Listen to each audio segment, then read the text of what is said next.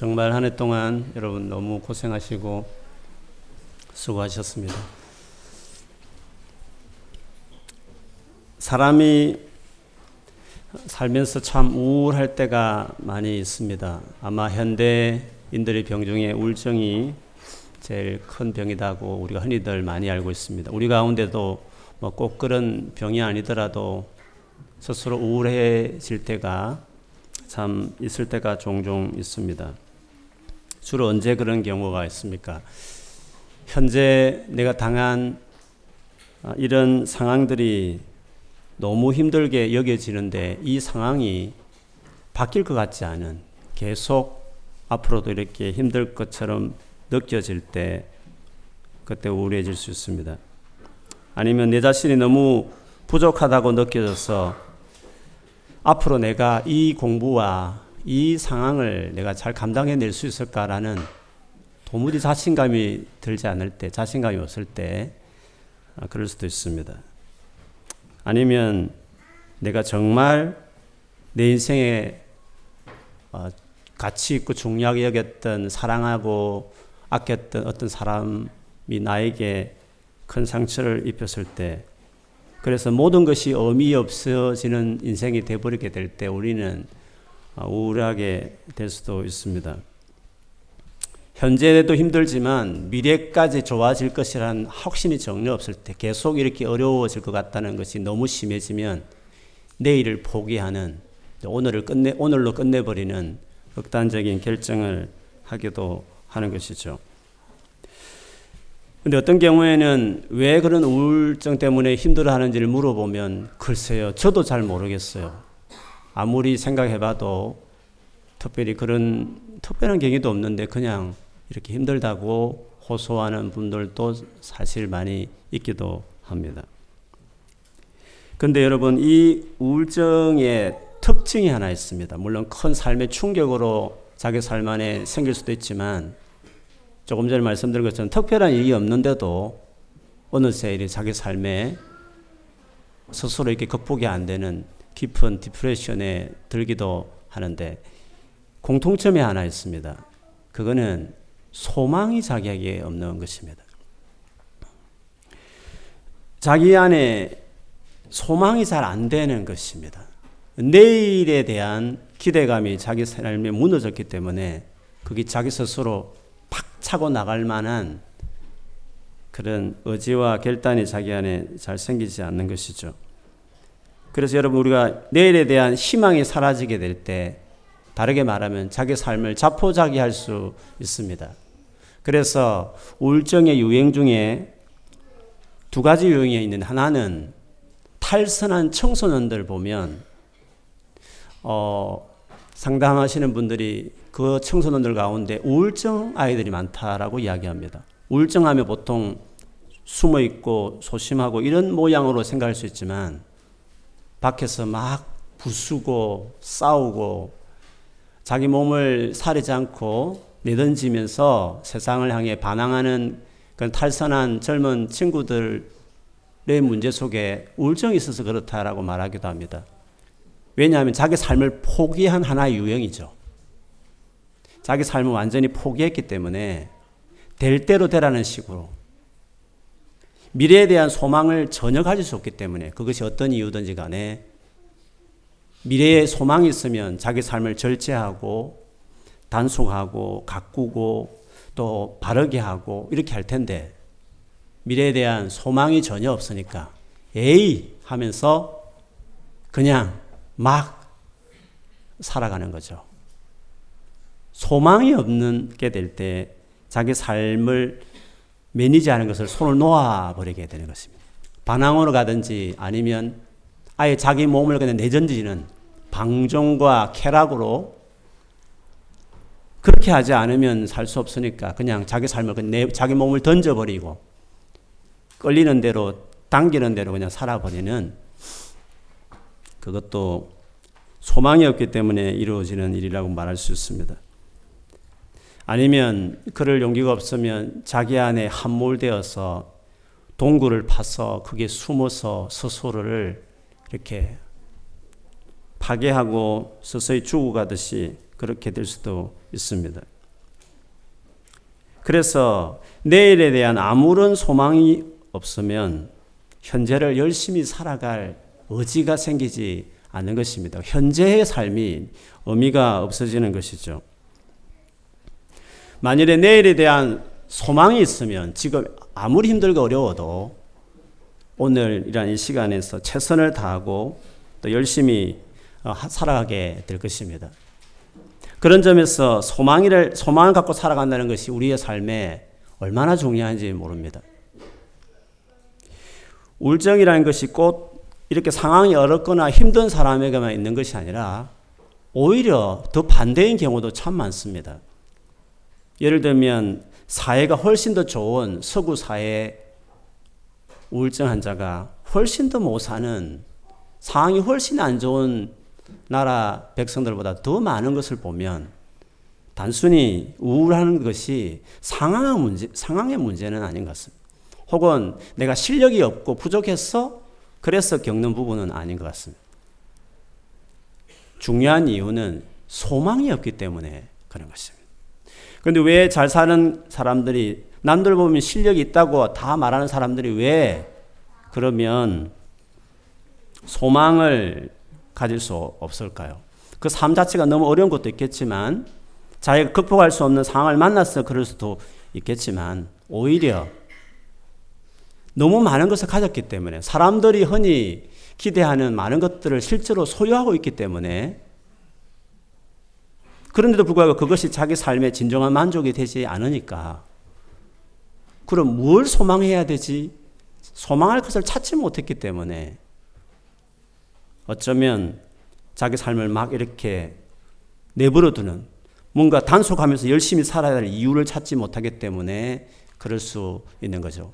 오히려 가지지 못한 사람들은 너무 가지지 못했기 때문에 당장 가져야 될 것이 많은 사람들은 그것 때문이라도 기대를 가지고 그것이 이루어지기 전까지라도 그것을 얻기 위해서 그것을 희망과 소망을 걸고 살 수는 있는 건데 마치 대학 가려고 하는 친구가 대학이라는 희망이 있으니까 그래도 열심히 하게 되고 직장이라는 것을 목표로 가지고 있으면 그것 때문에도 하게 되는데 이미 그, 그런 문제가 전혀 없는 다 해결된 사람.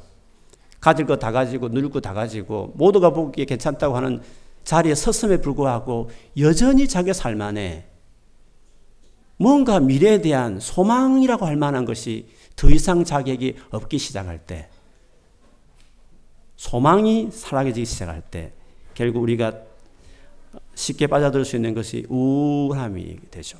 그래서 더 많이 가진 사회가 더 많이 가진 사람들이 더 많은 것을 세상에서 얻은 사람들이 희망으로 삼을만한 것을 찾을 것들이 없어지는 사람들이 세상에서 희망이라고 여길 만한 것들이 자기 삶 안에 별로 없을 때 모두가 다 불우하는 것을 다 가졌을 때 그때 소망 삼을 만한 것이 더 이상 없게 될 때 우리는 우울함에 젖어들 수 있는 것이죠.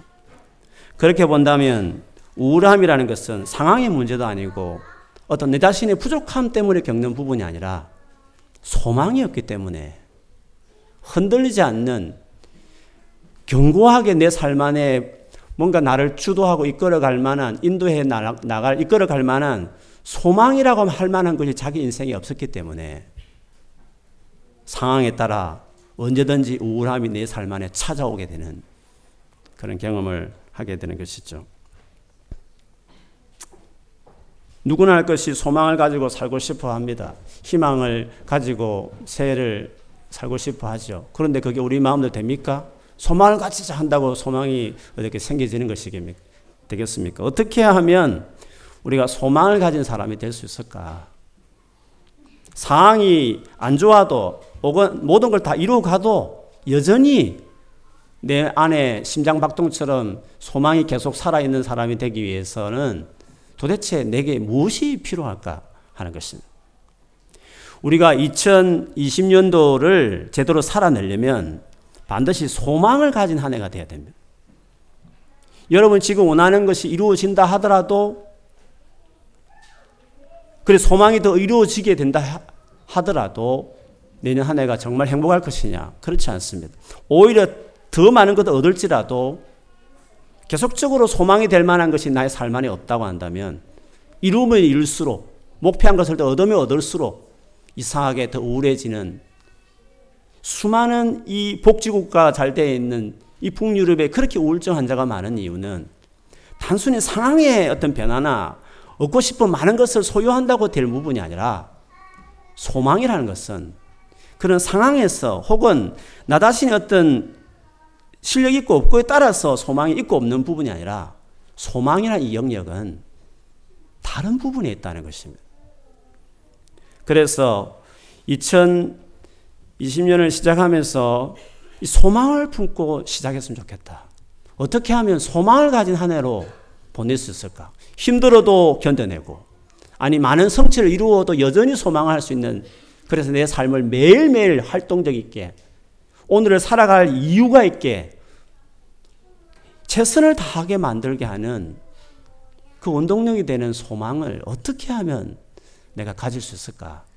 그 부분을 좀 같이 오늘 말씀 가지고 나누고 싶습니다.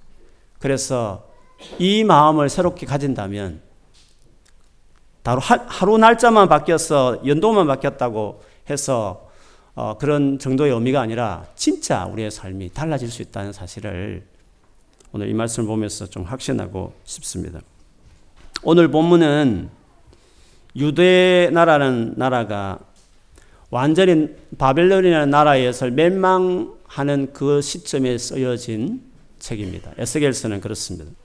바벨론이 유다, 유다 나라를 침입해서 그 백성들을 포로로 끌어가는데 3차에 걸쳐서 끌어갑니다. 3차 때 완전히 멸망하게 되는 거죠. 근데 이 에스겔은 2차 때 끌려갔던 사람입니다. 그냥 아예 망하기 전에 나라가 정말 기울어가는 그 시점에 활동했던 선지자죠. 그래서 바벨론에 이미 끌려갔습니다. 그 바벨론 끌려간 그 지역에서 그 백성들에게 끌려온 백성들에게 이 말씀을 전했죠. 그가 전했던 처음의 메시지는 심판의 메시지였습니다. 우리가 이렇게 끌려온 것은 하나님께 범죄해서 그런 거다. 그래서 하나님께서 우리나라를 완전히 멸망시키기로 결정했다. 그렇지만 그 당시 백성들은 아니다.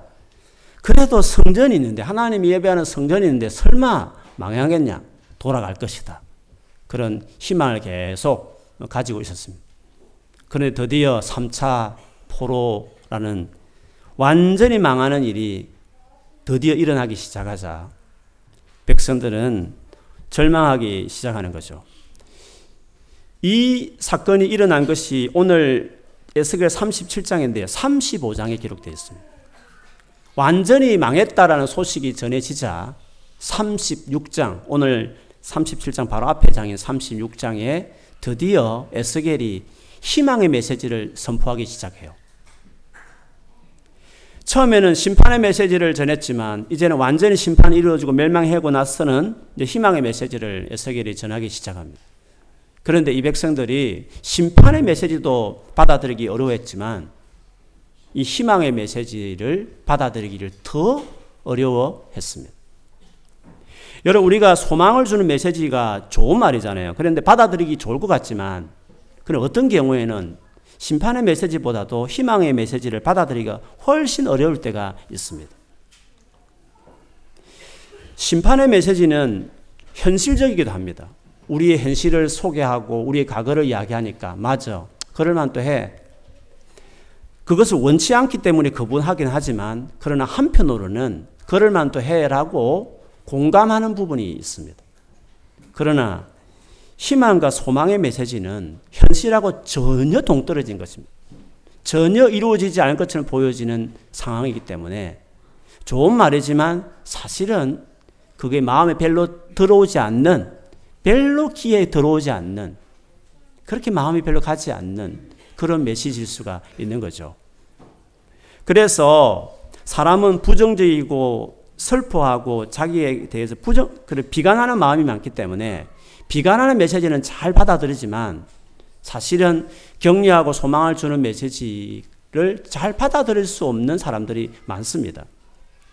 에스겔이 아마 이 희망의 메시지를 전할 때 심판의 메시지를 전할 때보다 더 어려웠을 것입니다.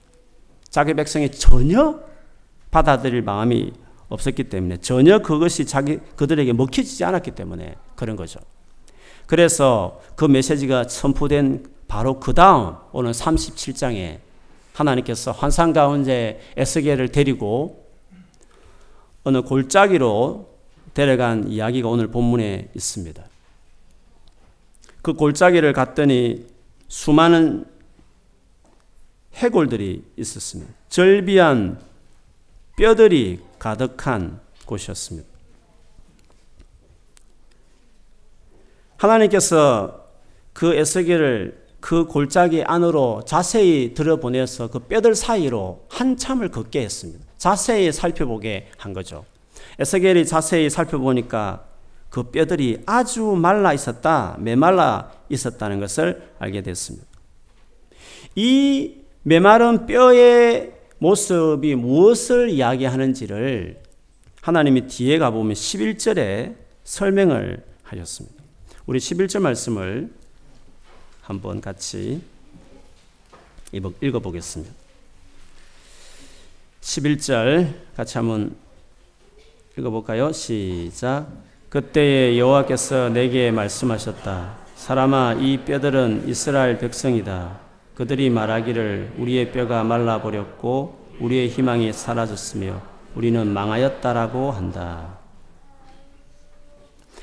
이 뼈들은 지금 살아있는 이스라엘 백성들인데 살아있음에 불구하고 왜 죽은 해골 같은 뼈며 그것도 아주 오래된 뼈라고 말할까요? 이들이 지금 살아있는 이스라엘 백성들이라고 하나님이 말씀하신데 불구하고 아주 메마른 뼈에 이야기한 이유는 그들이 희망이 사라졌다. 희망이 없다라고 저들이 스스로 말하고 우리는 망하게 되었다 이렇게 말하기 때문에 그들을 향해서 이들은 아주 메마른 뼈들이다 이렇게 말한 것입니다. 무슨 말이냐 하면 희망 없이 살아가는 것은 그냥 죽은 것이라는 말. 희망 없는 대표적인 예가 우울증이듯이 극단적인 희망이 완전히 없어지는 자기 삶에 더 이상 내일이 필요 없다. 내일이 전혀 지금과 다를 바 없다고 여기지면 그냥 오늘 그 생명을 끊어버리듯이 희망이 없는 것은 그냥 죽어 있는 것 같다. 라고 말씀하시는 거예요. 오늘 이 이스라엘 백성들의 상황이 전혀 완전히 희망을 접어버렸고 망하게 되었다고 그들이 말을 하고 있기 때문에 그들이 바로 이런 메마른 뼈 같은 것이다. 이렇게 주께서 이야기하신 것이었습니다. 우리가 열심히 많은 것을 얻어도 그냥 살아있는 듯 해도 만일에 소망이 없이 매일매일 살아간다면 우리는 오늘 에서결 골짜기에 누워있는 이런 뼈들처럼 만약 희망이 전혀 없으면 우리는 이런 뼈들 같은 그런 신세에 있는 사람일 것입니다. 이런 그들을 향해서 하나님께서 어떤 계획이 있었을까? 희망이 없고 소망을 제대로 가질 수 없는 스스로 나는 희망이 없다라고 아예 말해버리는 내 인생 더 이상 내일이 없다고 말하는 사람들을 위해서 하나님은 어떤 계획을 가지고 계실까 하는 것이죠. 오늘 이 뼈를 물구름이 바라보고 있는 에스겔을 향해서 하나님께서 첫 번째 질문을 하셨습니다. 이 뼈들이 살 수 있겠느냐? 이 뼈들이 살 수 있겠느냐? 과연 저들이 소망이라는 것을 품은 사람이 될 수 있을까? 라고 어, 묻는 것이었습니다. 내 자신을 보면서 나는 내가 이렇게 살아가는 내가 과연 소망을 가진 사람으로 살아갈 수 있을까?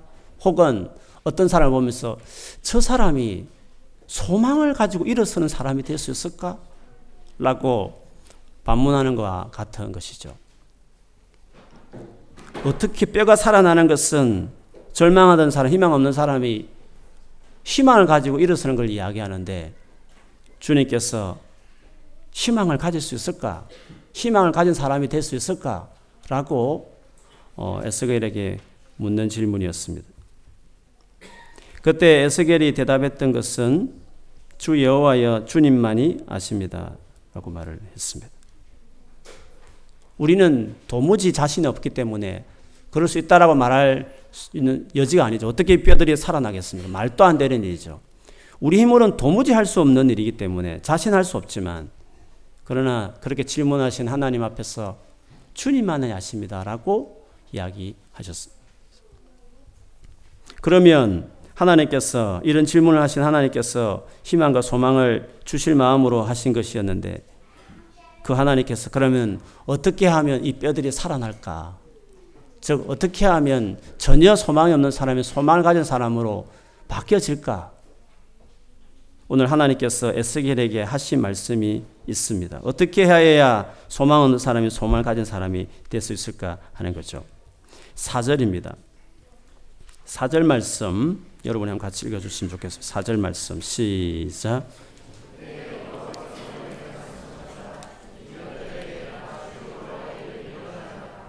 마른 뼈들아 여호와의 말씀을 들으라. 아멘. 이 뼈들에게 나 주 여호와의 말을 예언하여라고 말을 했습니다. 이 마른 뼈들에게 이 소망 없는 자들에게 나 주 여호와의 일을 예언하여라고 말했습니다.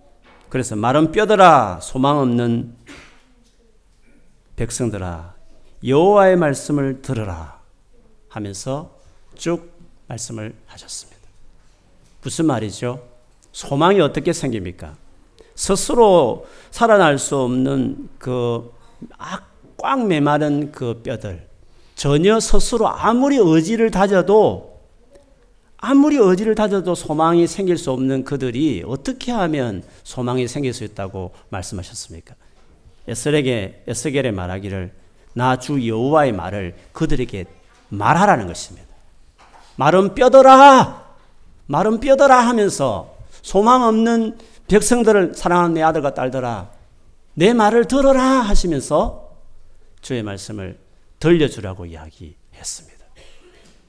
진짜 환상 중이었지만 그래서 에스겔이 여호와의 말씀을 선포했더니 뼈들이 덜커덩 덜커덩 거리면서 모이기 시작했고 그리고 정말 살이 붙고 군대로 일어서는 놀란 일이 일어나게 됐습니다.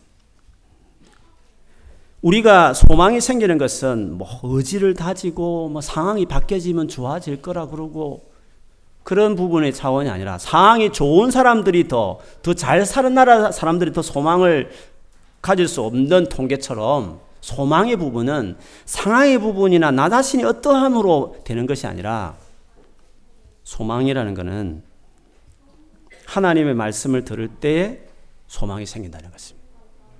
그래서 죽은 지 사흘 만에 오히려 썩은 시체가 풀풀 풍기는 그 무덤가에 예수께서 가셔서 나사로야 나오라 이렇게 말하니까 그 나사로가 천을 둘러 감긴 채로 걸어서 그 무덤에서 나오지 않았습니까?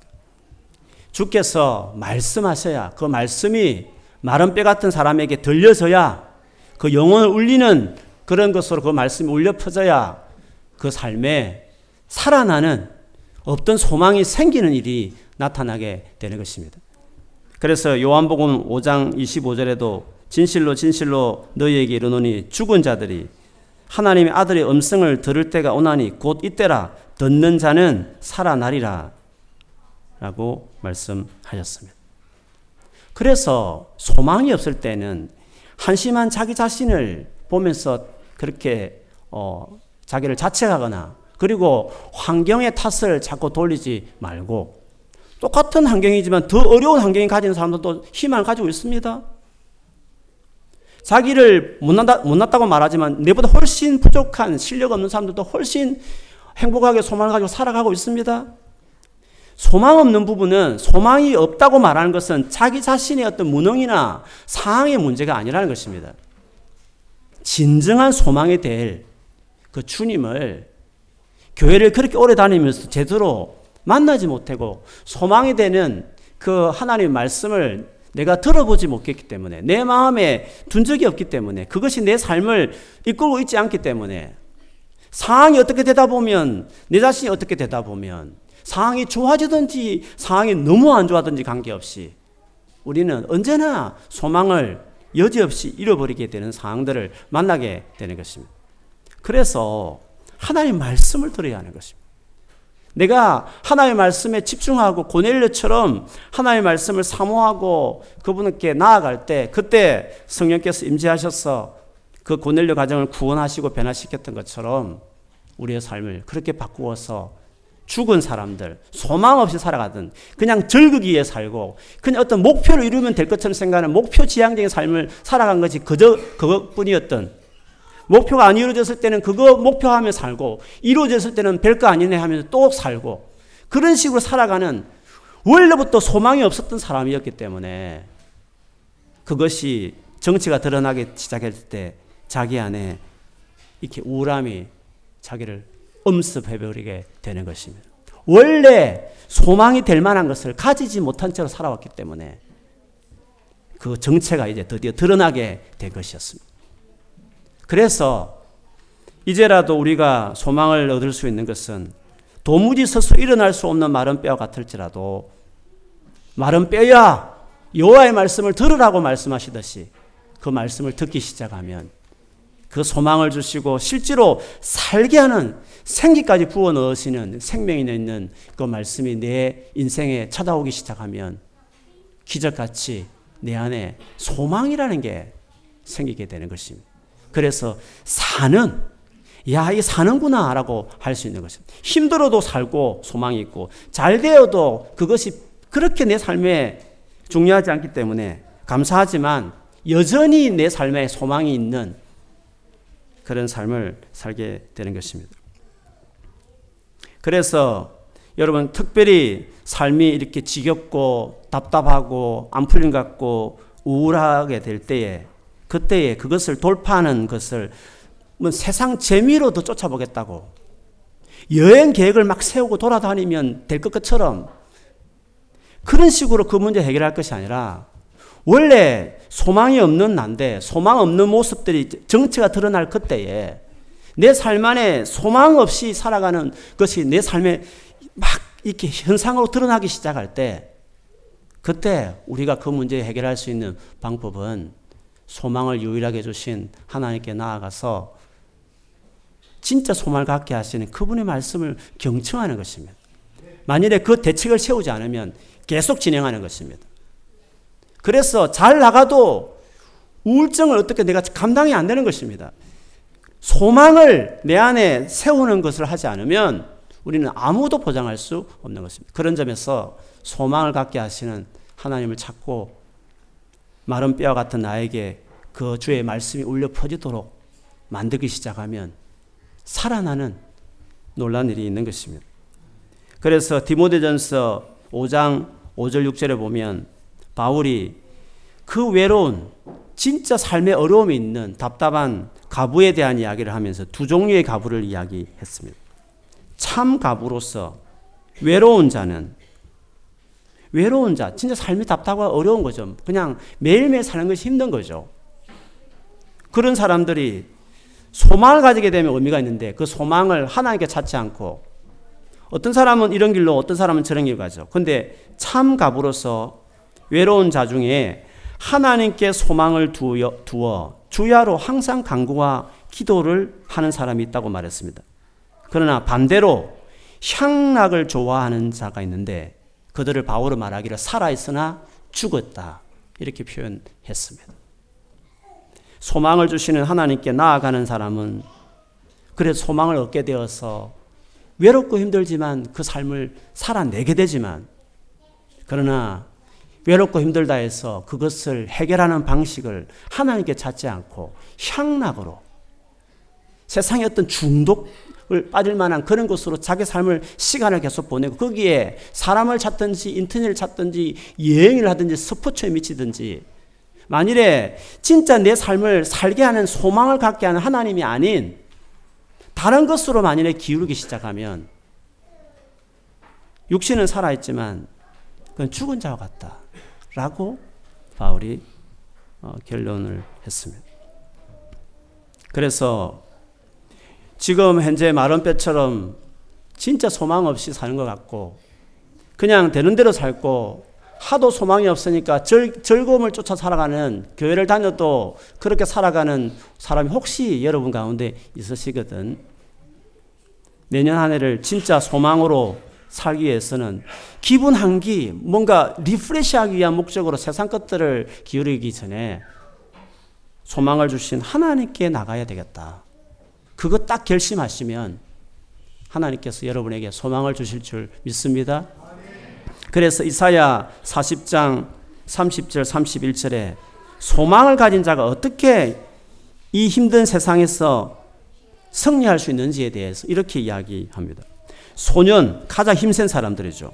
소년이라도 피곤하며 곤비하며 장정이라도 넘어지며 쓰러지되 소년과 장정이 넘어지고 쓰러질 정도면 진짜 어려운 것을 이야기하는 것입니다. 그런데 오직 여호와를 악망하는 자는 악망한다 이 말을 영어 성경에 보면 hope in the Lord 주님 안에 소망을 가진다 이런 뜻입니다. 주님 안에 있는 그 소망을 주님 안에서 그 소망을 가진 자들은 다 넘어지고 쓰러지는 환경 가운데서도 새 힘을 얻으리니 독수리가 날개치며 올라감 같을 것이요 다른 박제라해도 곤비하지 아니하겠고 걸어가도 피곤하지 아니하리로다라고 이야기했습니다. 그렇습니다. 주님 안에서 소망을 발견한 사람들은 아무리 어렵고 힘들어도 쓰러지고 넘어지고 피곤해하지 않고 독수리가 날개쳐 올라가는 비상하듯이 그런 삶을 살아낸다라고 이야기했습니다. 심지어 로마서 5장 3, 4절에도 보면 환란 중에도 우리가 즐거워한다고 말해서 어떻게 환란 중에 즐거워해내는 사람이 될 수 있을까? 이 환란이라는 건 sufferings, 각가지 어려움들을 말합니다. 어떻게 환란 중에서도 즐거워, rejoice, 즐거워하는 사람이 될 수 있을까요? 그 이유를 좀 읽어보면 이렇습니다. 이는 환란은 인내를, 인내는 연단을 만들고 연단은 소망을 이루는 줄을 알미다. We know, we know, sufferings, sufferings produces hope. 결, 결과적으로 이 sufferings가 hope을 만들어낸다는 것을 we know, 우리가 알기 때문에. 소망이 분명한 사람들은 심지어 sufferings, 각가지 어려움들이 많이 있어도 rejoice 해낼 수 있는 거죠. 소망이 힘인 것입니다. 그래서 여러분이 속지 말아야 될 것은 내가 지금 이렇게 소망이 없는 것은 이렇게 내가 절망하는 이유는 사프링이 많아서 그렇다. 환경이 상황이 내가 너무 힘들기 때문에 내가 지금 이렇게 절망하고 힘들어하는 것이다.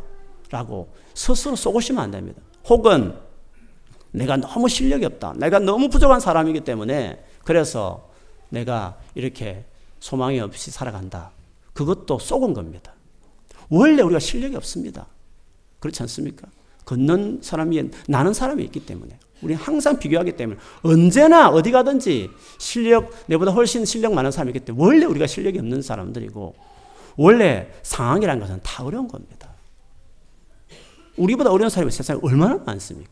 상황 때문에 내가 소망이 없거나 내 스스로가 부족해서 소망이 없는 게 아니라 하나님 안에 가지 않았기 때문에 제대로 하나님 안에서 소망이 뭔지를 발견한 적이 없기 때문에 그래서 드디어 어느 계기가 되어서 그런 자기 자신이 소망 없던 자기 자신이 그 껍데기 같은 인생이었다는 것이 그때 비로소 드러났을 뿐인 것입니다. 그래서 그때는 환경을 탓하거나 자기 자신의 자책하면서 또 좀 더 실력을 길러야 되겠어. 그런 식으로 자기를 자책하는 것으로 나가지 말고 열심히 최선을 사는 건 당연한 것이고 환경도 매니지하는 건 너무 당연한 것이지만 그러나 진짜 우리가 소망을 갖지 못한 이유는 하나님 안에 내가 소망을 갖지 않았기 때문에 하나님 안에 서지 않았기 때문에 그렇다. 그것을 우리가 받아들여야 되는 것입니다.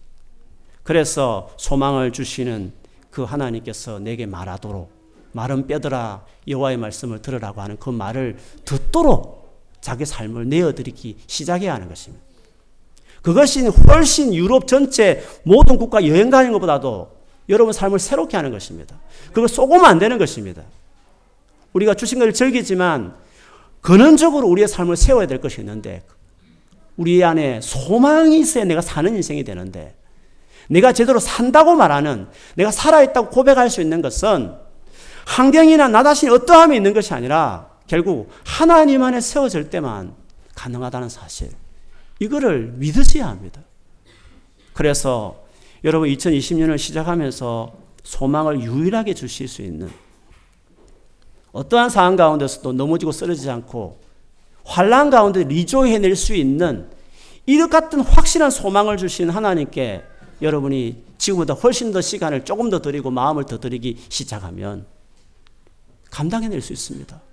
현재의 삶을 멋지게 어려워도 감당하고 잘 나가도 그래도 그것을 즐겨내면서 진짜 감사하면서 살아가는 그런 삶을 살 수 있는 거죠.